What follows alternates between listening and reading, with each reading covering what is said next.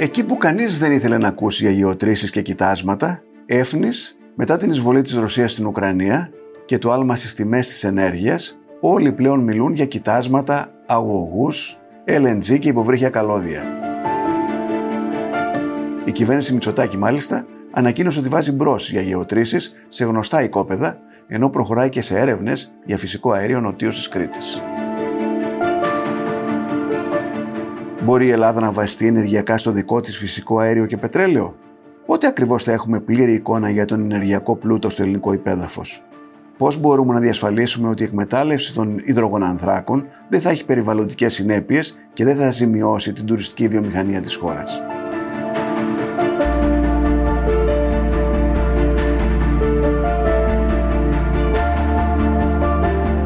Ακούτε το ράδιο Κάπα, το εβδομαδίο podcast της Καθημερινής.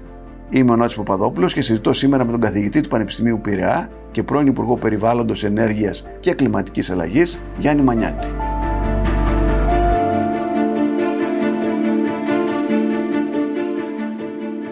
Γιατί ξαφνικά, ύστερα από τόσα χρόνια, έχουμε τέτοια εφορία για τα κοιτάσματα στη θάλασσα; Συνέβη κάτι; Βλέπω ξεκινάμε τη συζήτησή μας με τα κοιτάσματα καλός ή κακός έχει συνδεθεί το όνομά μου με τα κοιτάσματα, αλλά θέλω να κουβεντιάσουμε και για την πράσινη ανάπτυξη. Αμέσως μετά. Αλλά κοιτάξτε ότι το δίνει το θέμα των ημερών. Ναι. Τώρα κοιτάμε ότι η κυβέρνηση πάει να κάνει ε, σπρώχνει τις έρευνες πιο χαμηλά στη Νότια Κρήτη. Κάνει ουσιαστικά μια επανεκκίνηση του προγράμματος που είχαμε δρομολογήσει το 2014. Ξέρετε, όταν ξεκινήσαμε το 2011-12, φτιάξαμε τον νόμο, φτιάξαμε την εταιρεία υδρογονανθράκων, αναθέσαμε τα πρώτα τρία οικόπεδα στον Πατραϊκό, το Κατάκολο και τα Ιωάννινα και μετά το 2014 βγάλαμε το μεγάλο διαγωνισμό για 20 θαλάσσια οικόπεδα στο Ιόνιο και η Νότια Κρήτη. Ένα μέρος από αυτά τα οικόπεδα, τα θαλάσσια οικόπεδα, είναι αυτά τα οποία συζητούμε τώρα, που τα έχει ε, Γιατί έξω... όμως τόσα χρόνια έξω... δεν κάναμε τίποτα ή ξαναρχίσαμε τώρα; Τώρα με ρωτάτε, θα πρέπει να ρωτήσετε αυτούς που κυβερνούσαν τα προηγούμενα 7-8 χρόνια και δεν έκαναν αυτό που έπρεπε. Γιατί να σας πω κάτι, εάν. Δηλαδή φοβόμασταν τις αντιδράσεις τους όχι πλευράς. Όχι, γιατί δεν καταλαβαίνω. Εκεί που είναι τα, οι περιοχές αυτές δεν έχει καμιά σχέση ναι, η Τουρκία. Δηλαδή, έτσι ακριβώς. Και στην πιο διαστραμμένη αντίληψη του Ερντογάν δεν, δεν είναι πρόβλημα. Κοιτάξτε, η εκτίμηση δική μου είναι αν μπορώ να ερμηνεύσω αυτούς που κυβερνούσαν είναι ότι πρώτον, είναι δύσκολο να ε, υπερασπίζεσαι τα κοιτάσματα διότι θεωρείται ότι κάνεις κάτι κακό. Δεύτερο, είναι πολύ εύκολος λαϊκισμός να λες εγώ θέλω μόνο φωτοβολταϊκά και αιωλικά ε, και τι καλός που είμαι απέναντι στο μέλλον του πλανήτη. Τρίτον, υπάρχουν ε, ε, επιδιώξεις που λένε ότι μια χαρά είμαστε τώρα εξαρτημένοι από τη Σαουδική Αραβία, το Ιράκ, τη Ρωσία κλπ. Μην τα πολύ ανακατεύουμε. Και υπάρχουν και κάποιοι πιο ε, με, με, με λίγες γνώσεις αλλά πιο αγνία, το πούμε συσσαγωγικά, που λένε ότι ξέρεις, αν εξορίξεις πετρέλαιο και φυσικό αέριο θα ρηπάνεις το περιβάλλον σου. Υπάρχει το θέμα; Όχι, ακούστε τώρα θέλω να είμαι πολύ καθαρός σε αυτά τα θέματα. Έχουμε δίπλα μας εδώ και 40 χρόνια τον Πρίνο. Ναι. Ο Πρίνος έχει βγάλει μέχρι σήμερα νομίζω 80 εκατομμύρια βαρέλια πετρέλαιο. Δεν έχει φύγει σταγόνα στη θάλασσα. Δίπλα στον Πρίνο είναι η Καβάλα, τουριστικά αναπτυγμένη, και η Σαμοθράκη. Γιατί δεν βλέπουμε ότι δουλεύουμε 40 χρόνια και δεν έχει γίνει ένα τύχημα. Γιατί δεν βλέπουμε ότι βόρεια της Ευρώπης η Νορβηγία βγάζει όλα τις τα κοιτάσματα έχοντας αναπτύξει και τουρισμό και αλληλεία και τα πάντα. Γιατί δεν βλέπουμε ότι η Ιταλία δίπλα μας στην Αδριατική, την τουριστικά αναπτυγμένη όπως είναι το Ιόνιο το δικό μας, ε, έχει γύρω στις 60 εξέδρες άντλησης πετρελαίου και φυσικού αερίου. Γιατί δεν βλέπουμε ότι ανοιχτά της Σκοτίας η Μεγάλη Βρετανία έχει άπειρες εξέδρες. Δηλαδή όλα αυτά Ξέρετε, σήμερα στον πλανήτη πρέπει να υπάρχουν μερικά εκατομμύρια εξέδρας άντλησης πετρελαίου και φυσικού αερίου. Από αυτά τα εκατομμύρια εξεδρών συνέβη πριν 10 χρόνια το γνωστό ατύχημα της BP στον κόλπο του Μεξικού. Ένα ατύχημα. Αυτό είχε ως αποτέλεσμα να αυστηροποιηθούν τόσο πολύ οι περιβαλλοντικές προδιαγραφές και η Ευρώπη είναι η πρωτοπόρος σε παγκόσμιο επίπεδο που λες Προφανώς δεν μπορεί κανείς ποτέ να αποκλείσει ένα οποιοδήποτε συμβάν, αλλά αυτή τη στιγμή έχουν πάρθει όλα τα μέτρα και σε επίπεδο Ελλάδας για να μην συμβεί τίποτα. Μήπως κάποιοι θεωρούν ότι τα κοιτάσματα εκεί δεν θα είναι αρκετά πλούσια και άρα δεν, δεν χρειάζεται να πάρεις αυτό το ρίσκο; Θα σας απαντήσω και σε αυτό. Να πάρει το ρίσκο ποιος; Γιατί το ελληνικό δημόσιο δεν βάζει δραχμή. Δεν Για βάζει... τις έρευνες, τα πληρώνουν όλα οι ίδιοι. Όλα τα βάζει ο ιδιώτης επενδυτής και εδώ όταν ακούω αυτή τη συζήτηση από διαφόρους που θέλουν να του παίξουν και οι δήμονες. Λέει, ξέρεις, μπορεί να μην έχουν πολλά κοιτάσματα ή να μην συμφέρει να τα βγάλουμε ή σε λίγα χρόνια δεν θα είναι χρήσιμα πια γιατί θα έχουμε πράσινη ενέργεια κλπ. Ακούστε, εδώ έχεις κολοσσούς όπως είναι η ExxonMobil, όπως είναι η Repsol, όπως είναι η Total, όπως είναι τα ελληνικά πετρέλαια, η Energy κλπ. που έρχονται και βάζουν τα λεφτά τους. Βάζουν τα δικά τους λεφτά. Οι έρευνες, οι γεωτρήσεις όλα είναι λεφτά του ιδιώτη επενδυτή. Θεωρούμε λοιπόν ότι ο ιδιώτης επενδυτής δεν ξέρει αν αξίζει να βάλει τα λεφτά του ή όχι. Δηλαδή το λέω αυτό γιατί εάν βάζαμε δημόσιο χρήμα θα την καταλάβαινα αυτή την ερώτηση. Αλλά αφού δεν βάζουμε καθόλου, νοιαζόμαστε για τις τσέπες της ExxonMobil. Έχουμε ενδείξεις ότι εκεί, θα, θα, εκεί που θα χτυπήσουμε υπάρχουν ε, μεγάλοι πλουτοπαραγωγικοί, εν πάση περιπτώσει. Ε, Κύριε Παπαδόπουλε, τώρα όροι. πια μπορούμε να πούμε με αρκετή σιγουριά, γιατί βεβαιότητα θα υπάρχει μόνο όταν βάλεις το γεωτρύπανο. Αλλά για να βάλεις γεωτρύπανο κάνεις σεισμικές έρευνες κλπ. που σου δίνουν υψηλό βαθμό ε, βεβαιότητας. Σήμερα ξέρουμε, να σας δώσω μερικούς αριθμούς, ότι στο Ιόνιο και νότια της Κρήτης έχουμε γύρω στους 35 στόχους, υποψήφιους στόχους, που πιθανολογούμε με ισχυρές ενδείξεις ότι έχουμε κοιτάσματα είτε πετρελαίου είτε φυσικού αερίου. Μάλιστα κάποιοι από αυτούς τους στόχους έχουν δομή ανάλογη με τη δομή του κοιτάσματος ΖΟΡ του Αιγυπτιακού που ανακαλύφθηκε πριν τρία χρόνια στην Αίγυπτο και είναι το μεγαλύτερο της Μεσογείου. Για φανταστείτε λοιπόν την Ελλάδα να έχει 30-35 στόχους υποψήφιους. Εγώ σας λέω στους 15, οι 15 να αποδειχθεί ότι έχουν. Και από τους 15 οι δύο να είναι παρόμοιοι με το ζόρ. Αλλάζει η οικονομική ζωή της Ελλάδας, αλλάζει η γεωπολιτική μας σημασία. Είναι αλλαγή σελίδας της ιστορίας μας. Γι' αυτό ε, ισχυρίζομαι ότι θα πρέπει πια να μην χάσουμε ούτε μία μέρα. Πραγματικά από εδώ και πέρα. Άκουσα τον Πρωθυπουργό να λέει, ε, κάπου μιλώντας στην Πάτρα νομίζω, ότι εκεί στο κατάκολο θα ψάξουμε, αλλά δεν ξέρουμε αν θα είναι πετρέλαιο ή φυσικό αέριο. Αφήνω να ηθεί ότι αν είναι πετρέλαιο το ξανασκέφτεται. Θα σας απαντήσω όπως απαντά η βιομηχανία υδρογονανθράκων. Πριν βάλεις γεωτρύπανο, δεν ξέρεις εάν είναι πετρέλαιο ή φυσικό αέριο. Πολλές φορές δε στις γεωτρήσεις διαπιστώνεις ότι συνυπάρχουν. Ναι. Μπορεί λίγο πιο ψηλά να είναι το αέριο και πιο κάτω να είναι το πετρέλαιο ή άλλοι σχηματισμοί. Κατά συνέπεια, ε, αυτή τη στιγμή το κατάκολο είναι από τα πιο διερευνημένα πεδία της χώρας. Ξέρουμε λοιπόν ότι έχει αρκετό πετρέλαιο. Έτσι εκτιμάται. Αλλά θέλω να σας πω το εξής. Βόρεια από μας, λίγο βορειότερα από την Κέρκυρα, η Αλβανία έχει δεκάδες γεωτρήσεις. Εδώ και 50 χρόνια η Αλβανία είναι αυτάρκης σε πετρέλαιο από το δικό της πετρέλαιο. Δεν μας νοιάζει αν στην απόσταση των 20 χιλιόμετρων από την Κέρκυρα η Αλβανία, λέω κάνω τώρα ένα σενάριο εργασίας, έτσι, μια υπόθεση. Δεν κάνει καλά τη δουλειά της. Απαγορεύουμε στην Αλβανία να τρυπήσει βορειότερα από εμάς. Και στο κατάκολο. Ξέρετε το κατάκολο. Επειδή το έχει αναλάβει μια πολύ σοβαρή ελληνική εταιρεία που είναι η Energean. Η οποία Energean είναι στρατηγικός εταίρος της κυβέρνησης του Ισραήλ έχει το Καρίς ένα πολύ μεγάλο κοίτασμα και τροφοδοτεί και την οικονομία του Ισραήλ. Έχουμε λοιπόν δύο μεγάλες εταιρείες ελληνικές, είναι η Energean και τα ελληνικά πετρέλαια, η Hellenic Energy, που έχουν τους καλύτερους επιστήμονες, ακολουθούν τις αυστηρότερες προδιαγραφές. Όταν λοιπόν οι υπηρεσίες του Υπουργείου θα αδειοδοτήσουν το κατάκολο, έχει υποβληθεί ήδη μελέτη και περιμένει εδώ και τρία χρόνια να εγκριθεί. Όταν έχει υποβληθεί, ή θα τους πεις: Δεν είναι καλή η μελέτη σου, πάρτε την πίσω, και φέρε μου μία σωστότερη ή δεν μπορείς να την έχεις στα συρτάρια σου επί τρία χρόνια. Ο, ο επενδυτής τι θα κάνει; Γιατί αυτός έχει προγραμματίσει να, να προχωρήσει, να ρίξει τα λεφτά του. Ε, το Περιφερειακό Συμβούλιο έχει συμφωνήσει για αυτού του είδους τις δραστηριότητες, όπως είχε συμφωνήσει και για το οικόπεδο του Πατραϊκού. Άρα, για να συνοψίσω, ας αφήσουμε τη ζωή να πάρει την πορεία της όπως την έχει πάρει στη Νορβηγία, στη Δανία, στη Μεγάλη Βρετανία, στην Ιταλία. Διάβαζα κάπου, και διορθώστε με αν κάνω λάθος, ότι η Νορβηγία ξεκίνησε τις έρευνες για υδρογονάνθρακες το 1974 ε, και έχει σήμερα απόθεμα από την εκμετάλλευσή τους κάποια δισεκατομμύρια δολάρια. Εμείς ξεκινήσαμε το 1973 και ξαναρχίζουμε τώρα σχεδόν 50 χρόνια μετά. Η Νορβηγία που αναφέρεται τώρα έκανε μια σοφή επιλογή, δημιούργησε ένα ταμείο, ένα ταμείο κρατικό συνταξιοδοτικό ταμείο. Ναι. Εγώ πήγα δύο φορές στο Όσλο, μίλησα με τους αντίστοιχους υπουργούς για να πάρω αυτή την εμπειρία του Νορβηγικού Κρατικού Ταμείου Συντάξεων που χρηματοδοτείται μόνο από τα λεφτά των υδρογονανθράκων, από τα έσοδα των υδρογονανθράκων.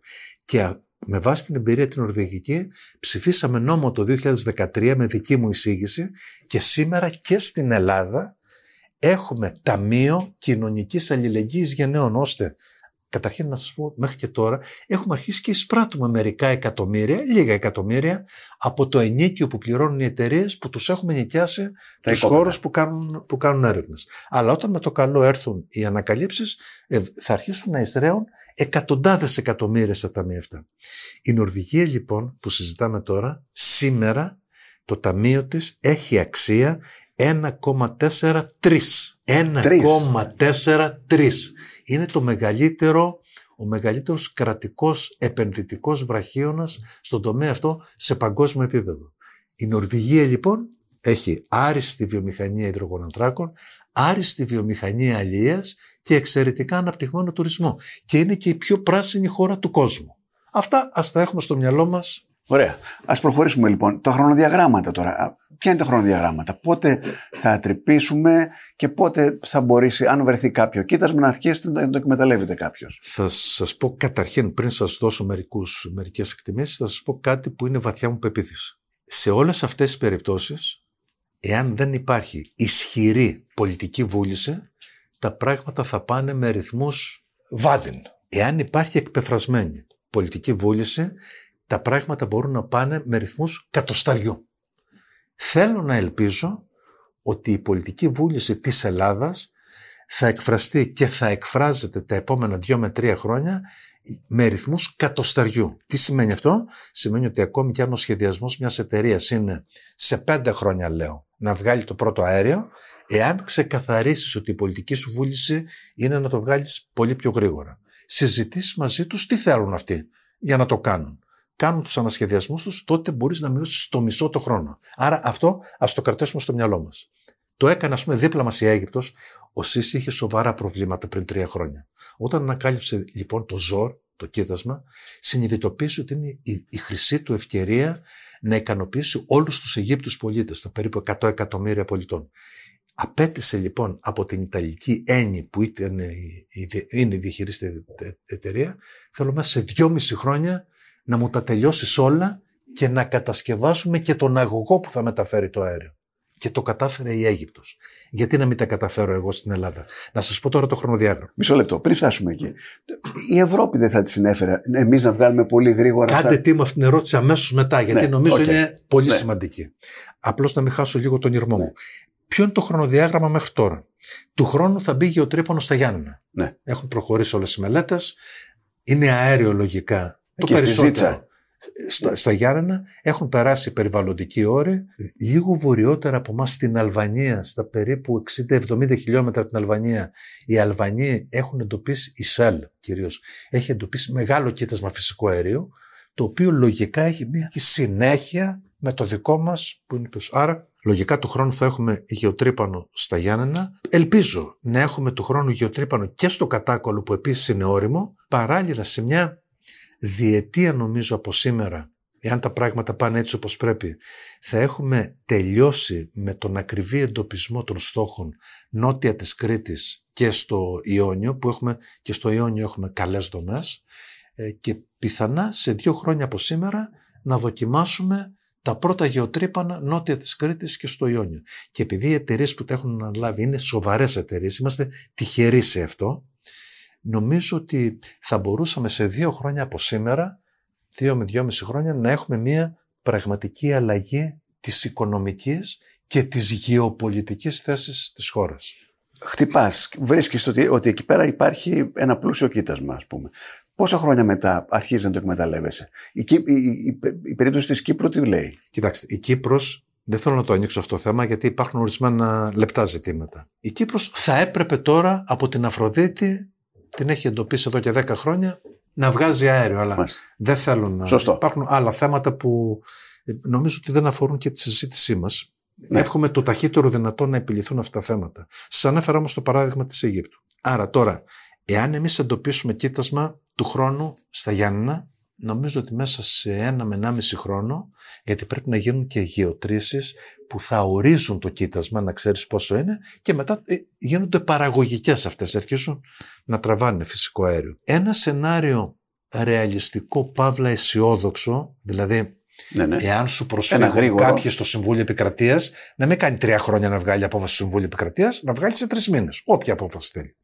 Νομίζω ότι σε δυόμιση με τρία χρόνια το πολύ πολύ από σήμερα μπορούμε να έχουμε σοβαρές αρκετές ποσότητες για τη δική μας κατανάλωση και να ανοίξουμε λεωφόρους για να τροφοδοτήσουμε την Ευρώπη. Επειδή με ρωτήσατε τώρα, να σας πω τώρα για αυτό. Όχι, θέλω να σας πω ότι η Ευρώπη έχει κάθε, κάθε συμφέρον να βοηθήσει αυτό το πράγμα να πάει γρήγορα. Έτσι δεν είναι. Και διάφορες εταιρείες που τις έχουν τραβηχτεί, που ήταν η Total και οι άλλες, να ξαναγυρίσουν, η, η Revsol, η Ισπανική, να ξαναγυρίσουν και να ψάξουν να πιάσουν δουλειά.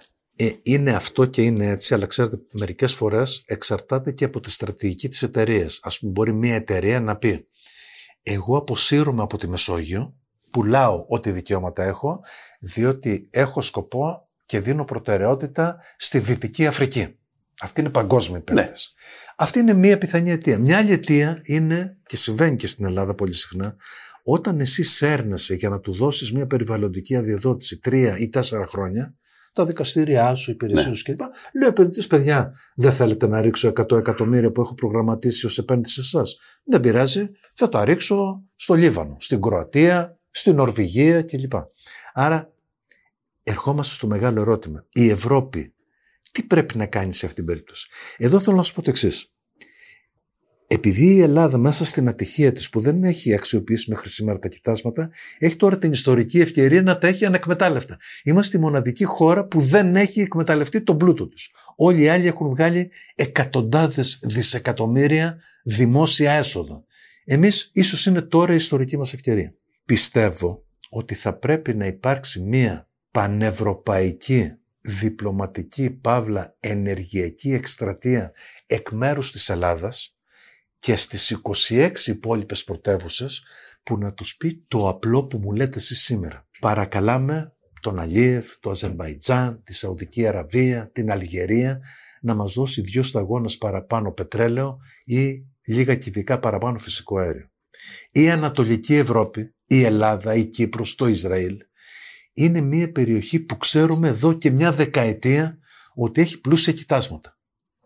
Θα πρέπει λοιπόν η Ευρώπη να ανοίξει την ομπρέλα της, την ομπρέλα συμφερόντων και προστασίας των εθνικών μας συμφερόντων, ε, στη, όχι στη λογική απλά του δικαίου της θάλασσας ή του ηθικού κλπ. Όχι, ας τα αφήσουμε αυτά. Δεν υπάρχουν στην πολιτική αυτά στη, βάση του συμφέροντος, του οικονομικού τους συμφέροντος. Γιατί για την κάθε Σλοβακία ή την κάθε Λιθουανία ή την κάθε Σλοβενία είναι πολύ πιο ασφαλές να τροφοδοτείται με φυσικό αέριο από την Ελλάδα από το να τροφοδοτείται από μια άλλη χώρα η οποία μπορεί να έχει γεωπολιτικά ρίσκα, να έχει κινδύνους κλπ.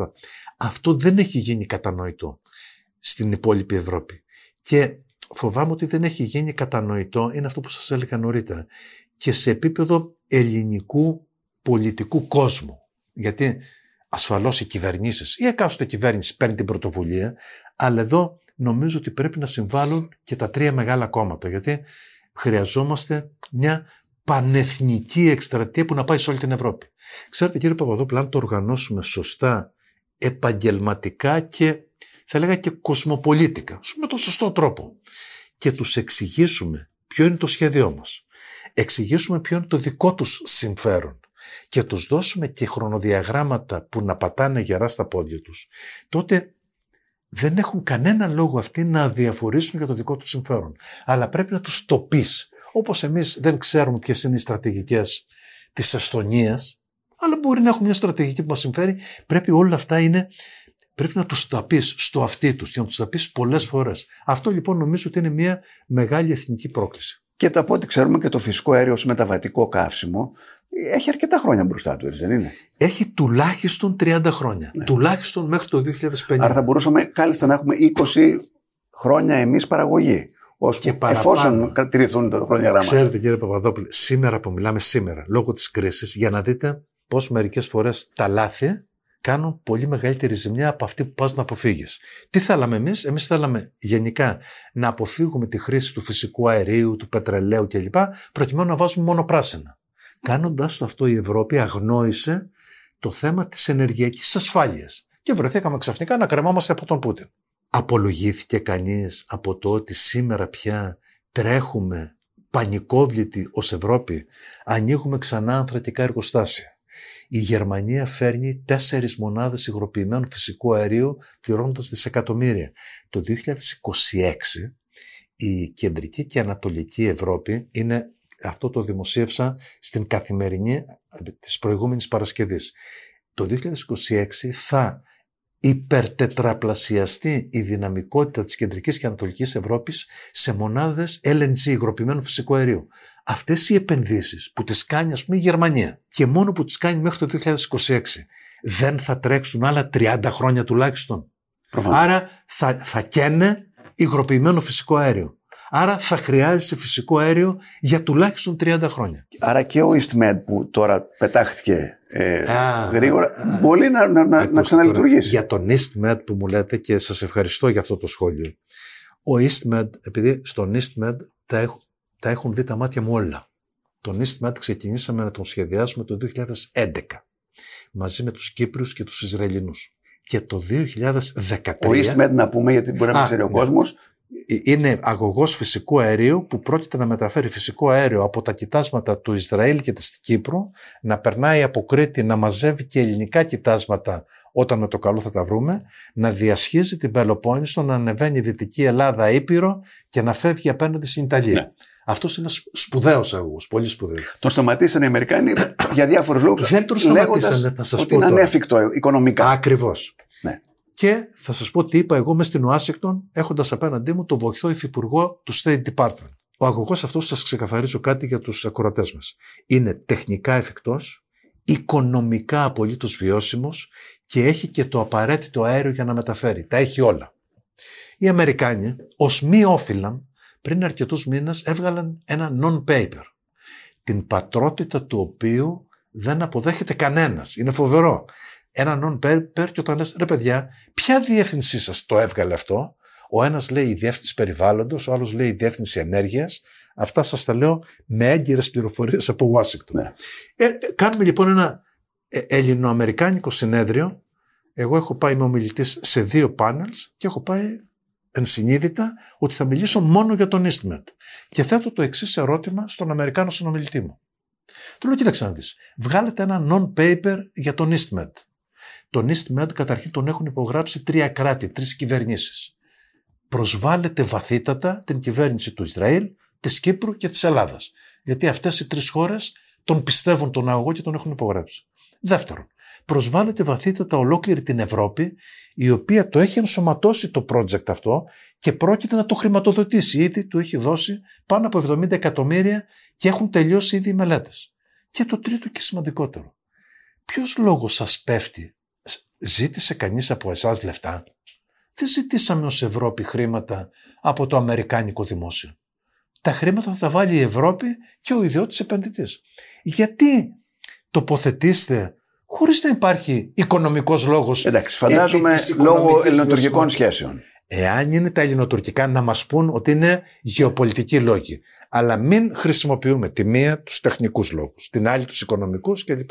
Όχι, πάντως αν ήταν κατά κάποιο τρόπο δύσκολα εφικτό οικονομικά, τώρα γίνεται πιο εφικτό τώρα, με, εκεί που πάει τιμές. Κύριε, κύριε Παπαδόπουλε, ο, ο, ο EastMed κάνει 5,2 δις. Η Ελλάδα, μόνο η Ελλάδα, έχει δώσει για επιδοτήσεις 8 δις. Μόνο η Ελλάδα. Φανταστείτε πώς έχει δώσει η Ιταλία δίπλα, πώς έχουν δώσει η Γερμανία κλπ. Τώρα πια ο EastMed δεν είναι απλώς οικονομικά βιώσιμος. Είναι έργο πρώτης της ανάγκης για την Ευρώπη.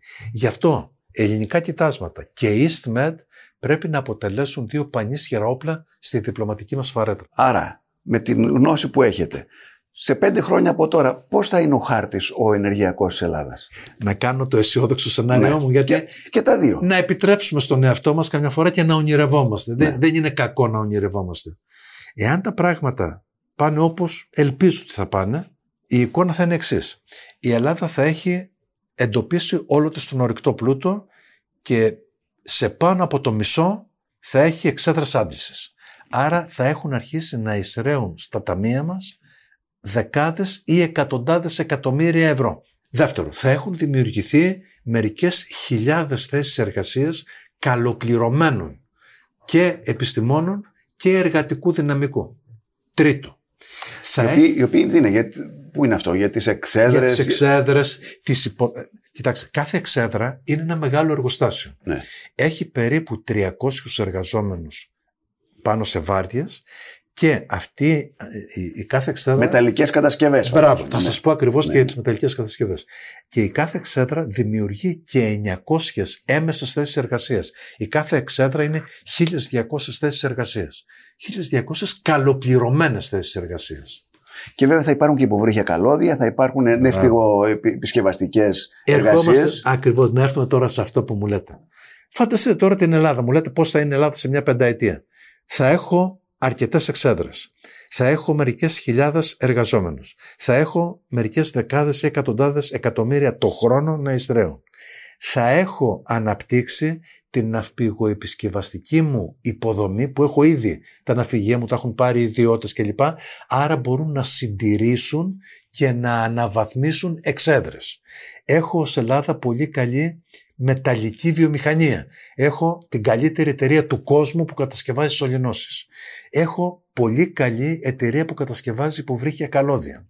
Έχω πολύ καλή εταιρεία που κατασκευάζει βιομηχανικές μπαταρίες που πάνε μέχρι και τα πυρηνικά υποβρύχια της Μεγάλης Βρετανίας.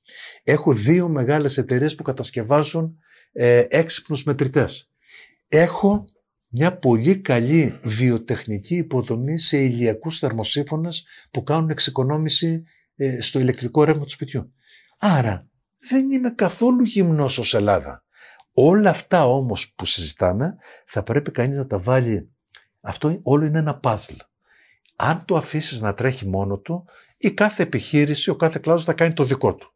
Εγώ αυτό που ισχυρίζομαι είναι ότι αυτό θα πρέπει να διαμορφώσει μια ένα νέο εθνικό κλάστερ, μια, ένα νέο τομέα της εθνικής μας οικονομίας, που να είναι ενέργεια, παύλα πράσινη μετάβαση, παύλα όπως θέλετε να πείτε. Αλλά όλο αυτό της ευρύτερης ενεργειακής αναβάθμισης της χώρας μπορεί να αλλάξει τη μοίρα μας.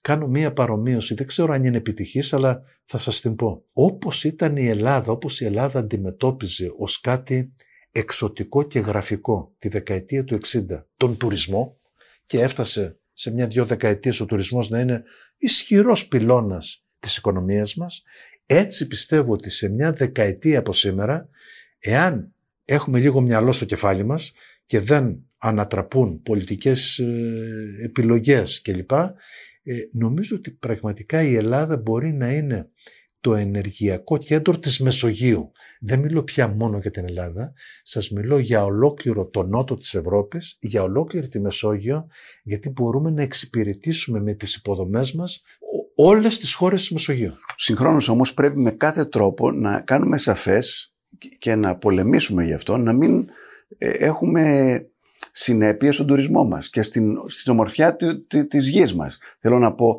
εγώ πηγαίνω στο Ζαγόρι συχνά, βλέπω παντού πανό εκεί εναντίον ε, των ε, γεωτρήσεων που θα γίνουν ε, στη Ζήτσα, που είναι κοντά εκεί στο Ζαγόρι. Ω ε, άνθρωπος που έχετε σχέση με, με, την, με το περιβάλλον, πρέπει αυτό να, να μου το εξηγήσετε πώς θα γίνει. Θα απαντήσω ευθέως. Εδώ πρέπει να γίνει μια μεγάλη συζήτηση μεταξύ μας. Πρέπει να συνοηθούμε με τον εαυτό μας. Θέλουμε πράσινη ενέργεια; Εάν θέλουμε πράσινη ενέργεια, δεν θα ξεσηκώνεται το κάθε χωριό όπου πάει να μπει αιωλικό πάρκο.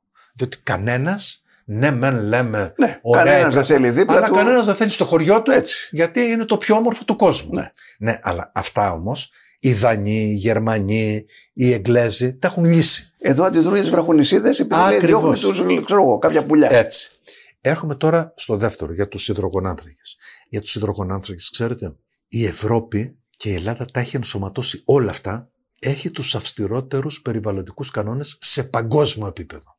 Οι υπηρεσίες μας λοιπόν που δίνουν ή δεν δίνουν περιβαλλοντική αδειοδότηση είναι το δασαρχείο, η αρχαιολογία, η περιβαλλοντική ε, υπηρεσία, γνωμοδοτεί το Περιφερειακό Συμβούλιο κλπ.